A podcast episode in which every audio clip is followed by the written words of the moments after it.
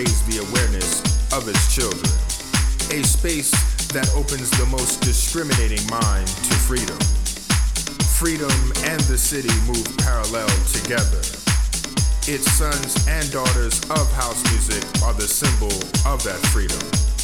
You see, house is freedom, and freedom defines house.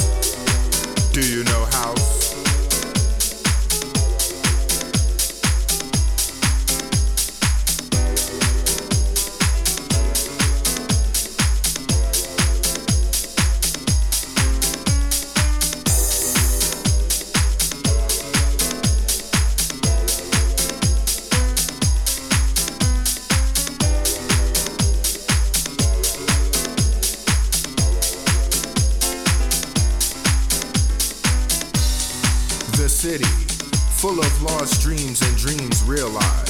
A concrete canvas for the artist not yet recognized.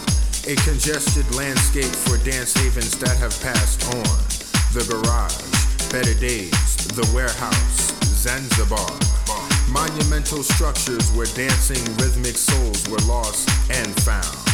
The skillful craftsmanship of turntable legends made diverse beings groove under the bridge of house a bridge that has spanned over the course of three decades. Now, as we move into the new millennium, some people think the progression of house has turned into progressive. But we all know progressive ain't progress, and progressive ain't house. Do you know how? house?